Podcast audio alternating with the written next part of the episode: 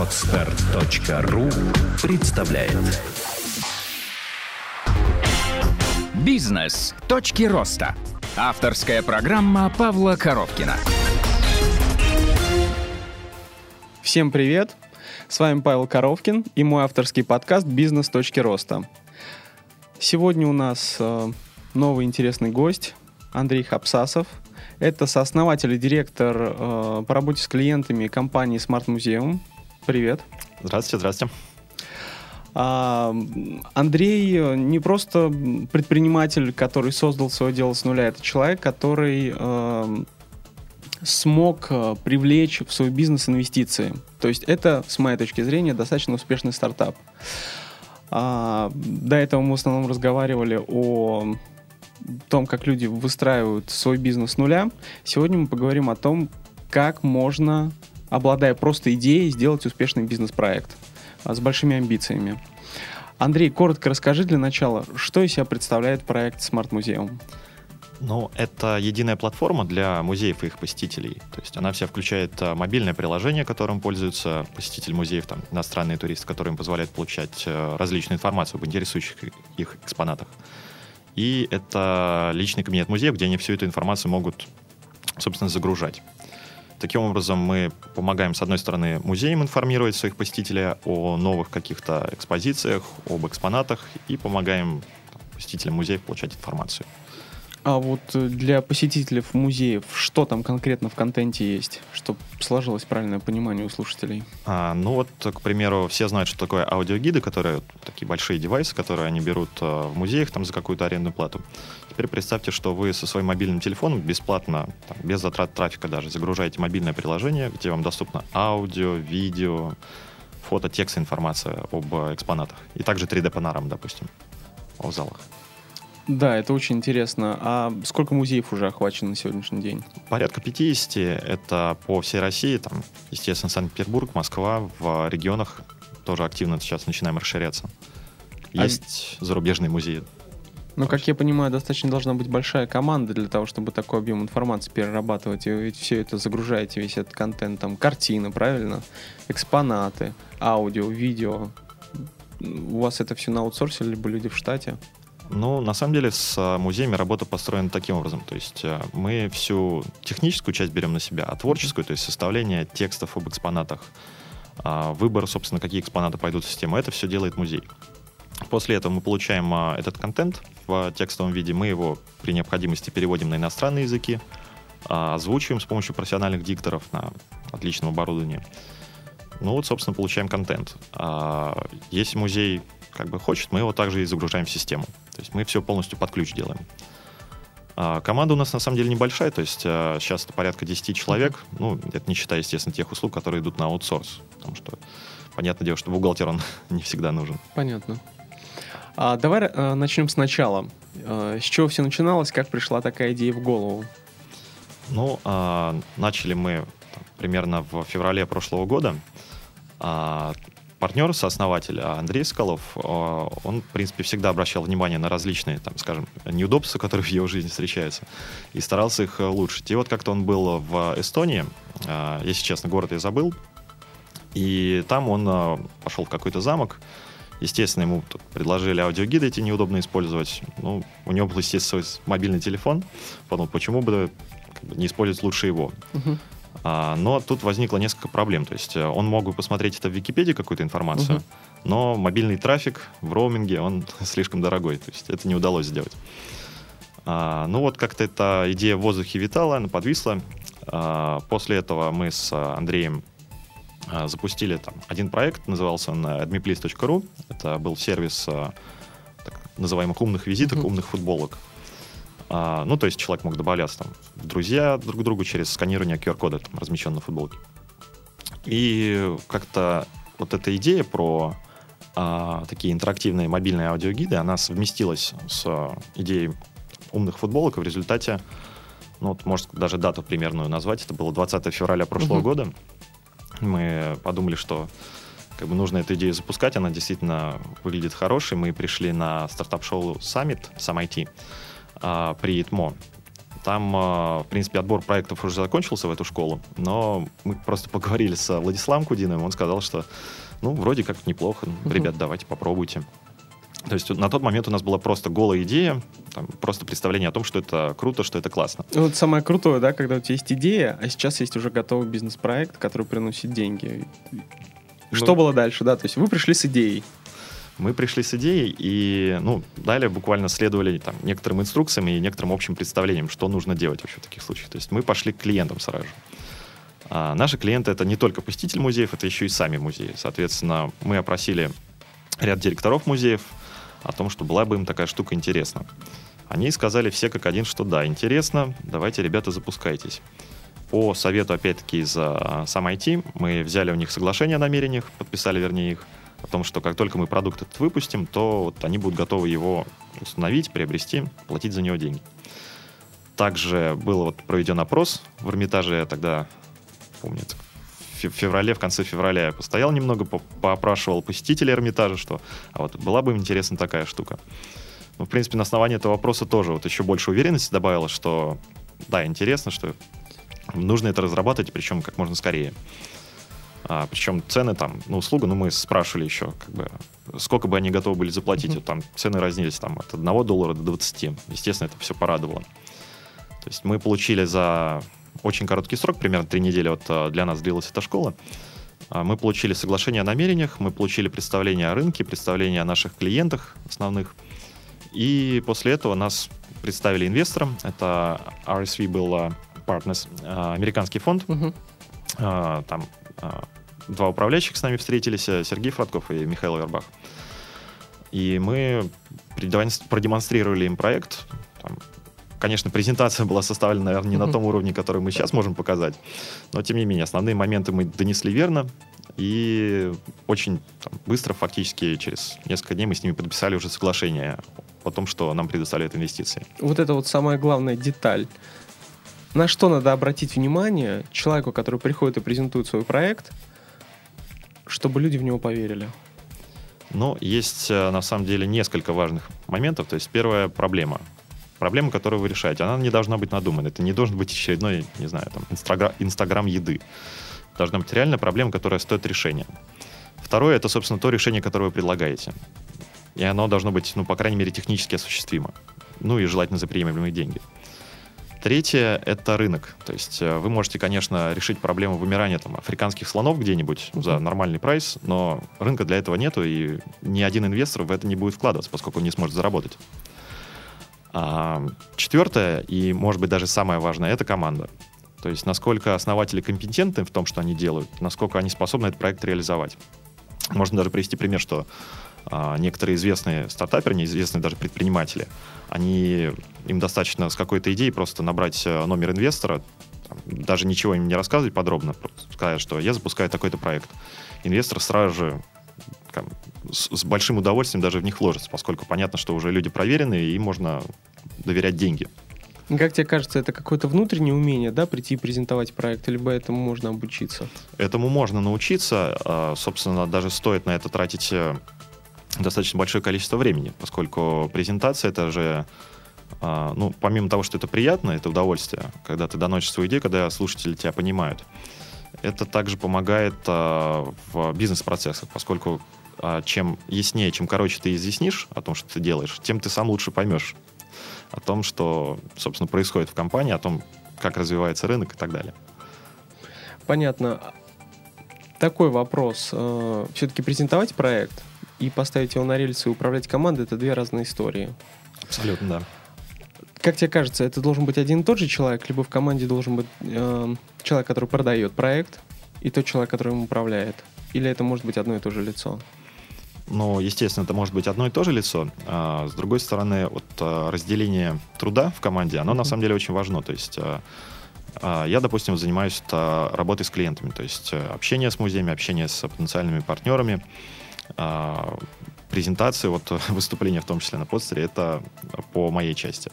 А Андрей, Андрей Скалов, он, соответственно, более визионер, то есть а, у него есть а, видение того, как это дальше может развиваться. У него есть э, огромная компетенция в управлении командой, поэтому как бы, он генеральный директор. А, соответственно, как бы программисты есть программисты, они делают свое Ну, дело, отдельная команде история, должен, да. да. Окей, соответственно, вы получили первый раунд инвестиций. Ты сам по образованию программист, нет? То есть как получилось, да? То есть у тебя есть идея, у тебя появились деньги, знаешь, и что дальше? Но я совсем даже не программист, я инженер по образованию, Мгм. учился в политехе на физико-механическом факультете. Но еще где-то с там, третьего курса у меня был открытый ИП. А, Занимался консалтингом, занимался инженерными какими-то расчетами. После этого немного размещал рекламу в политехе о трудоустройстве на работу. А, Где-то же в это время было запущено несколько IT-проектов. Там некоторые были успешны, некоторые, как водится, провальными.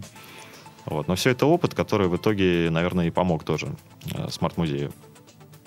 А, Кстати говоря, вот э, Андрей Соколов, он тоже не программист, он э, учился на физфаке в СПБГУ, а также на экономическом факультете. То есть мы просто... Ну, у Андрея еще было рекламное агентство до смарт-музея, Мгм. поэтому у нас просто накопился какой-то опыт, который мы потом смогли реализовать. Окей. Какая монетизация главная для инвестора, да? То есть вы приходите и говорите, вот у нас есть проект, вот столько он будет зарабатывать. Какая монетизация, какой рынок, какой объем? А, ну, начну, наверное, с рынка. То есть э, всего в мире порядка 50 тысяч музеев, а, и их посетили в прошлом году там, более полутора миллиардов раз. А если говорить о России, то это примерно 5 тысяч музеев, из них 3 тысячи это государственные, остальные частные подведомственные. Ну и примерно 86 миллионов посещений было.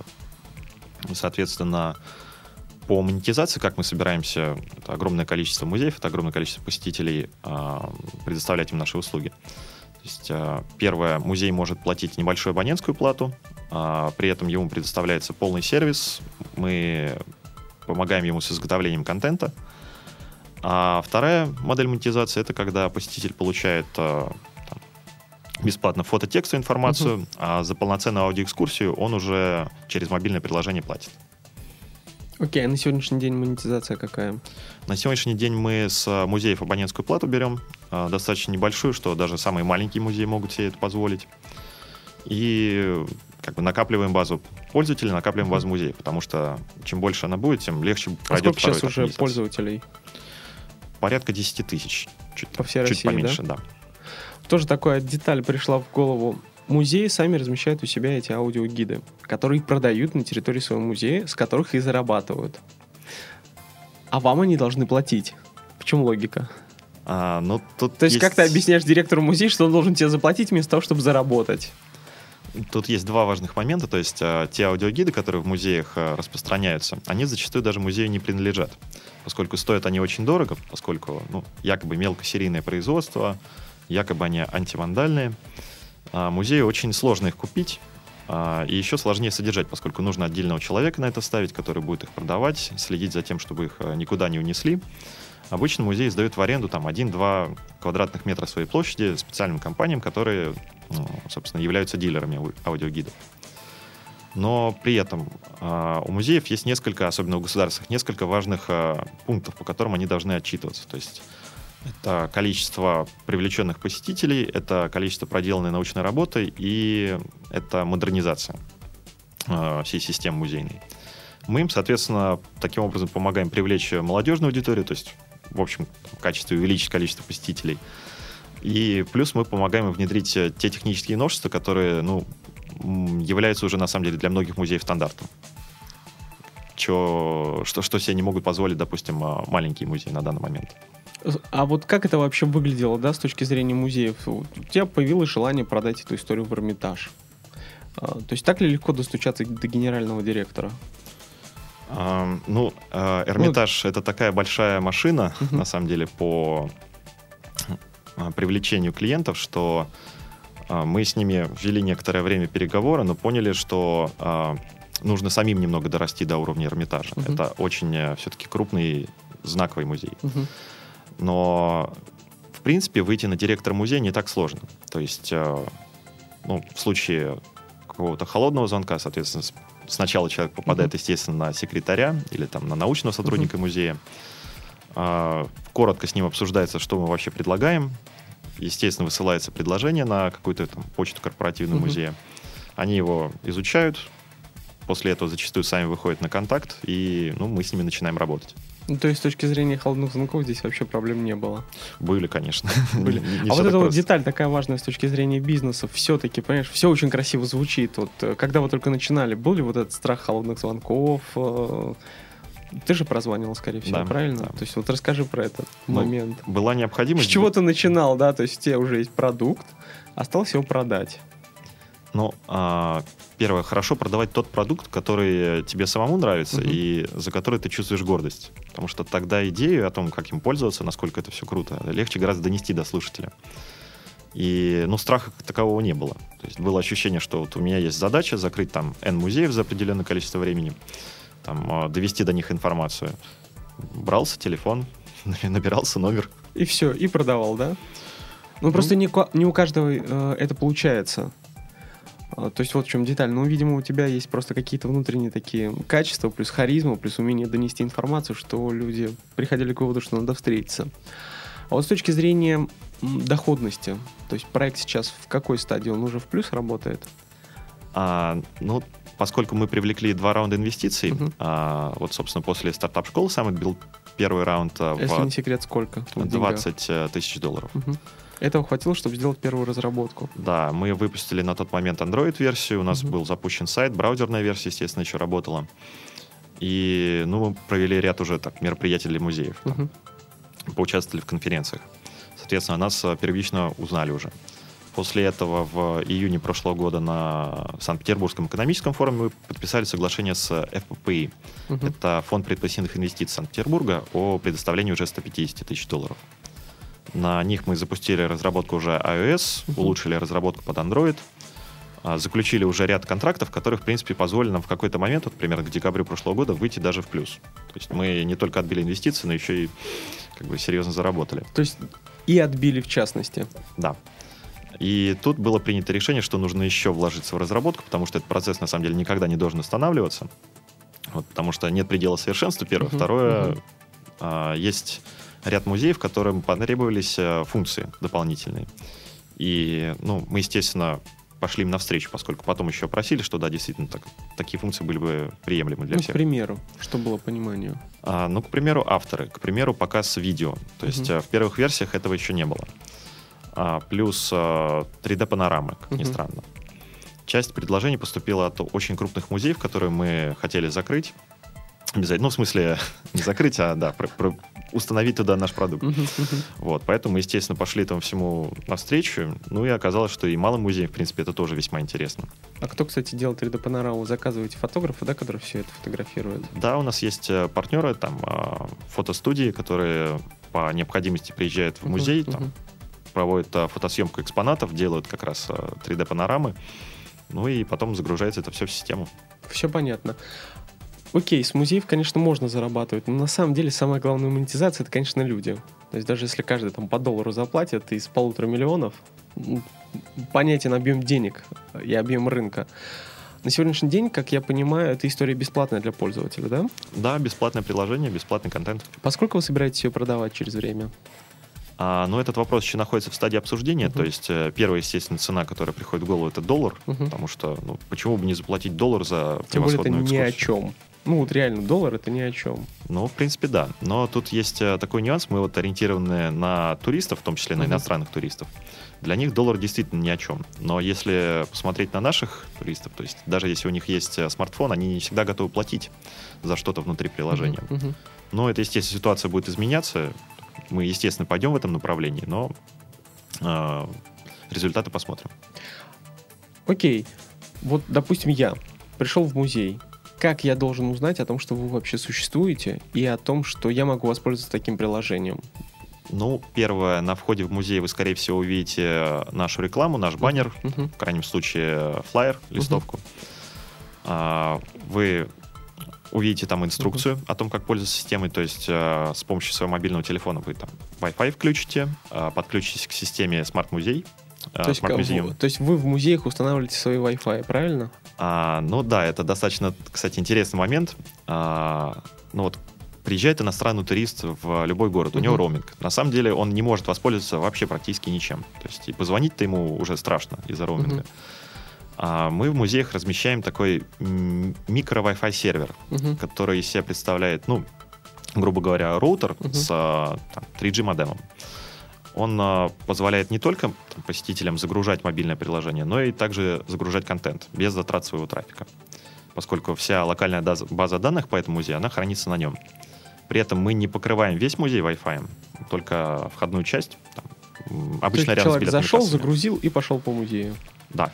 И после этого он не тратит э, ни мобильный трафик, э, ни цента. Более того, если он на входе своей э, прогулки по музею ему что-то понравилось, он может э, рассказать об этом друзьям через социальные сети. При этом он также не тратит э, трафика. Потому что на выходе вся эта информация о том, что ему понравилось, она вся снова через э, Wi-Fi э, в интернет попадает. А вот как наблюдается рост числа пользователей? Сейчас 10 тысяч где-то ориентировочно, да? То есть какой прирост ежемесячный? Ну, порядка 15%. То есть сейчас мы активно ну, а, расширяем как бы, систему, то есть и выходим на еще большее количество музеев, и порядка, да, вот такого процента. Растет. Да. Думаете ли вы о Европе, о мире? Конечно, Аналоги, кстати, вот есть. а, есть а, несколько компаний. Ну, Мгм. наверное, начну с а, первого такого интересного конкурента. Это EasyTech. А, голландская компания. Они в том числе работают в России. У них а, система открытая для музеев, то есть и бесплатная. Любой музей может к ней подключиться. а, Там есть мобильное приложение соответствующее. Но музей при этом не получает а, технического сопровождения. То есть он не может, к сожалению, а, контент создать. Вся вот эта вот тяжесть Мгм. техническая ложится на плечи музея. А, надо нанимать им типа как отдельного специалиста, который полностью Да. будет заниматься тем, что внедрять свой музей в эту систему. Именно. И на самом деле, поскольку это не профильная совершенно деятельность для музея, она еще для них выходит э, гораздо более дорогой. Мгм.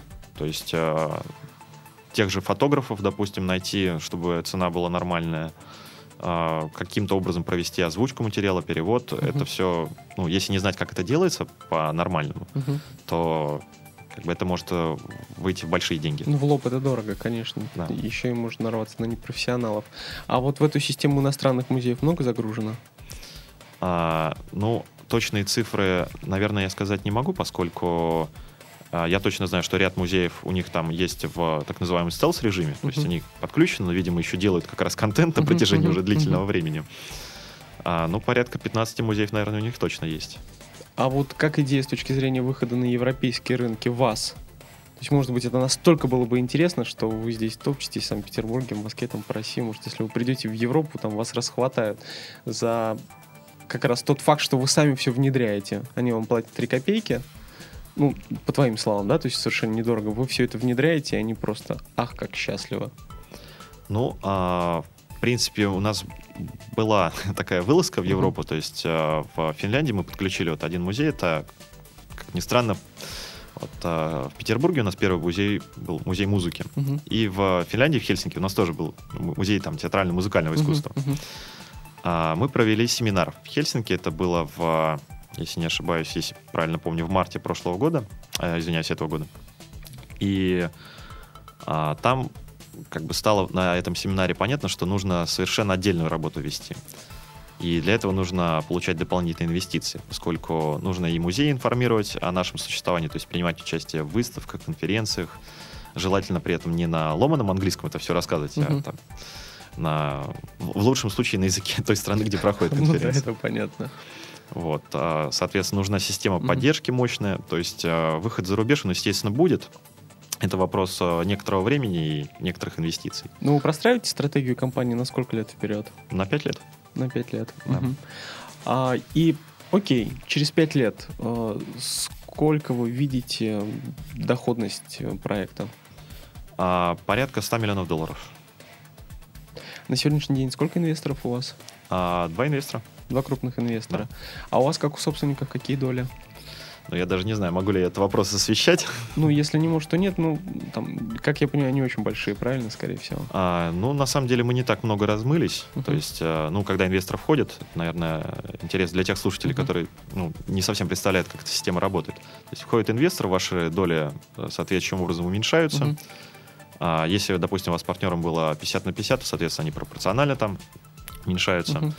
А, ну и, в принципе, можно заключить э, любые соглашения о том, как эти доли еще могут там э, изменяться. То есть у нас есть даже опционный пул, который мы предоставляем э, нашим ключевым сотрудникам, чтобы их еще больше мотивировать. Это круто, кстати, да, потому что когда сотрудник понимает, что он может иметь долю в компании, которая готова через 5 лет приносить там сотню миллионов, то это мотивирует очень сильно. Ну, действительно. А, достаточно интересная, с моей точки зрения, история а, про то, как от идеи дойти до получения денег, до реализации проекта и реальной ее монетизации. Какой бы ты мог дать совет э, молодому, может быть, студенту, а может быть, не только студенту, у которого только зародилась идея, и ему кажется, что она выстрелит? Вот какие шаги ему надо предпринять для того, чтобы реализоваться как ты, получить результат? А, ну, первое, я бы рекомендовал ему залезть в Google как можно скорее, или в Яндекс, Мгм. и поискать, э, есть ли аналоги.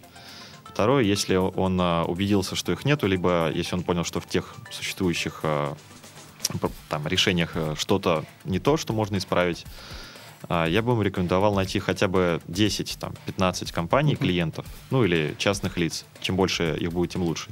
И опросить их на предмет, нужно ли им это. Окей, такая деталь. С чего вообще компания со мной должна разговаривать? У меня есть какая-то идея, какой-то прихожу, что-то начинаем предлагать. Ну, на самом деле, даже по нашему опыту, то есть, когда мы приходили в музей, нас никто не, как, там, грубо сказать, не посылал, Мгм. с нами а, вполне охотно разговаривали. Я думаю, что большинство там, людей, компаний, они будут, наоборот, даже рады что-то больше рассказать о своем бизнесе, Мгм. чтобы, ну, в потенциале человек изготовил какое-то изделие или предложил услугу интересную. Это не так сложно. Окей, далее. А, далее, нужно полностью проработать э, рынок и бизнес-модель. То есть, по крайней мере, понять, стоит эта идея, пусть даже там, полезная, стоит ли она решения тех затраченных усилий на нее, и что из этого можно извлечь а, в плане прибыли. Это уже будут какие-то даже, возможно, намеки на бизнес-план. Мгм. К этому можно уже прийти к... а, С этим уже можно прийти к инвесторам и, в принципе, там, спросить их совета, их мнение для начала, наверное. В том, а, с их точки зрения, имеет ли там, проект право на жизнь. А, Если все окей, то, в принципе, можно написать уже какое-то ТЗ, первое на разработку, можно привлечь друзей, программистов, не знаю, и ну, запустить продукт. Через какое-то время, возможно, уже даже получить инвестиции. Часто у многих э, в голове возникает такая мысль, что инвестиции можно получить только либо по знакомству, либо если у тебя интересный проект, у тебя есть определенные связи. Как я понимаю, это реально миф. Это миф, потому что на самом деле инвесторов сейчас в России много. А, Единственное, есть нюанс, что, наверное, не так много, которые вкладываются на предпосевной стадии, на посевной стадии. То есть, Мгм. когда проект молодой, когда он а, высокорискованный, т- тогда еще не так много у нас инвесторов. Но, в принципе, проектов их еще меньше, стоящих э, инвестиций. Я-то об этом же слышал. Проблема зачастую в идеях. Ну, может быть, даже не в идеях, идей-то у всех много, а вот в их реализации. То есть еще было достаточно мало успешных историй, таких вот, а, особенно в IT, Мгм. о предпринимателях, которые там какую-то идею придумали, там, получили инвестиции, реализовали, вышли с кэшем. А, ну, то есть заработали. Мгм. Таких историй еще было мало, и, наверное, еще вот той э, экосистемы не сформировалась, чтобы э, идеи, там, люди, которые какие-то проекты основали, провалились, чтобы они возвращались обратно в эту среду, начинали присоединяться уже к более успешным проектам. Такого, наверное, у нас еще пока нету. Но ИТМО, э, там сейчас очень активно идет работа по созданию вот молодых компаний, по привлечению специалистов. Там вот уже, наверное, сформировалась какая-то экосистема. И я рекомендую всем э, в первую очередь обращать внимание, если, ну, студенты особенно, чтобы они приходили в ИТМО, в э, стартап-школу Summit или в э, инкубатор есть, Мгм. вот, ну, QD так называемый, чтобы они туда в первую очередь на- То есть направлялись. инкубаторы все-таки дают определенный профит. Конечно. А еще можно вспомнить Ингрию, допустим, Да. бизнес-инкубатор. У них тоже очень замечательная программа поддержки. То есть это не только там, помещение, как водится, не только стол-стул, интернет, но еще и такое сообщество людей, которое ну, живет одной, одним духом, одной идеей. С ними всегда приятно ну, не только пообщаться вот, как человек с человеком, но и также обсудить какие-то новые там, идеи в своем бизнесе. Это тоже очень полезно.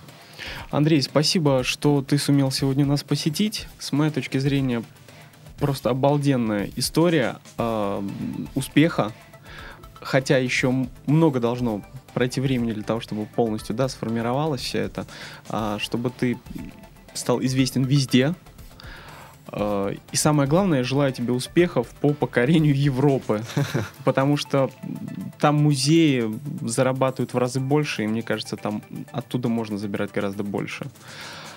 А, эта история, с моей точки зрения, показывает, насколько реально от идеи прийти к инвестициям и к реальным деньгам в кассе. А самое главное, вот эта деталь, у очень многих есть вот эта проблема презентации. Неважно, когда ты сам себя презентуешь, когда проект продаешь, когда делаешь холодный звонок.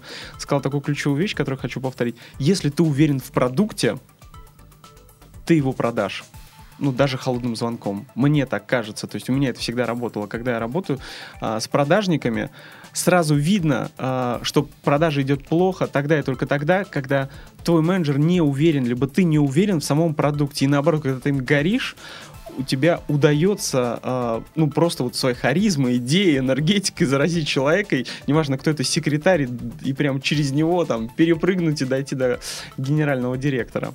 А еще раз, Андрей, спасибо. С вами был очередной выпуск моего авторского подкаста «Бизнес. Точки роста». Всем пока! Сделано на podster.ru Скачать другие выпуски подкаста вы можете на podster.ru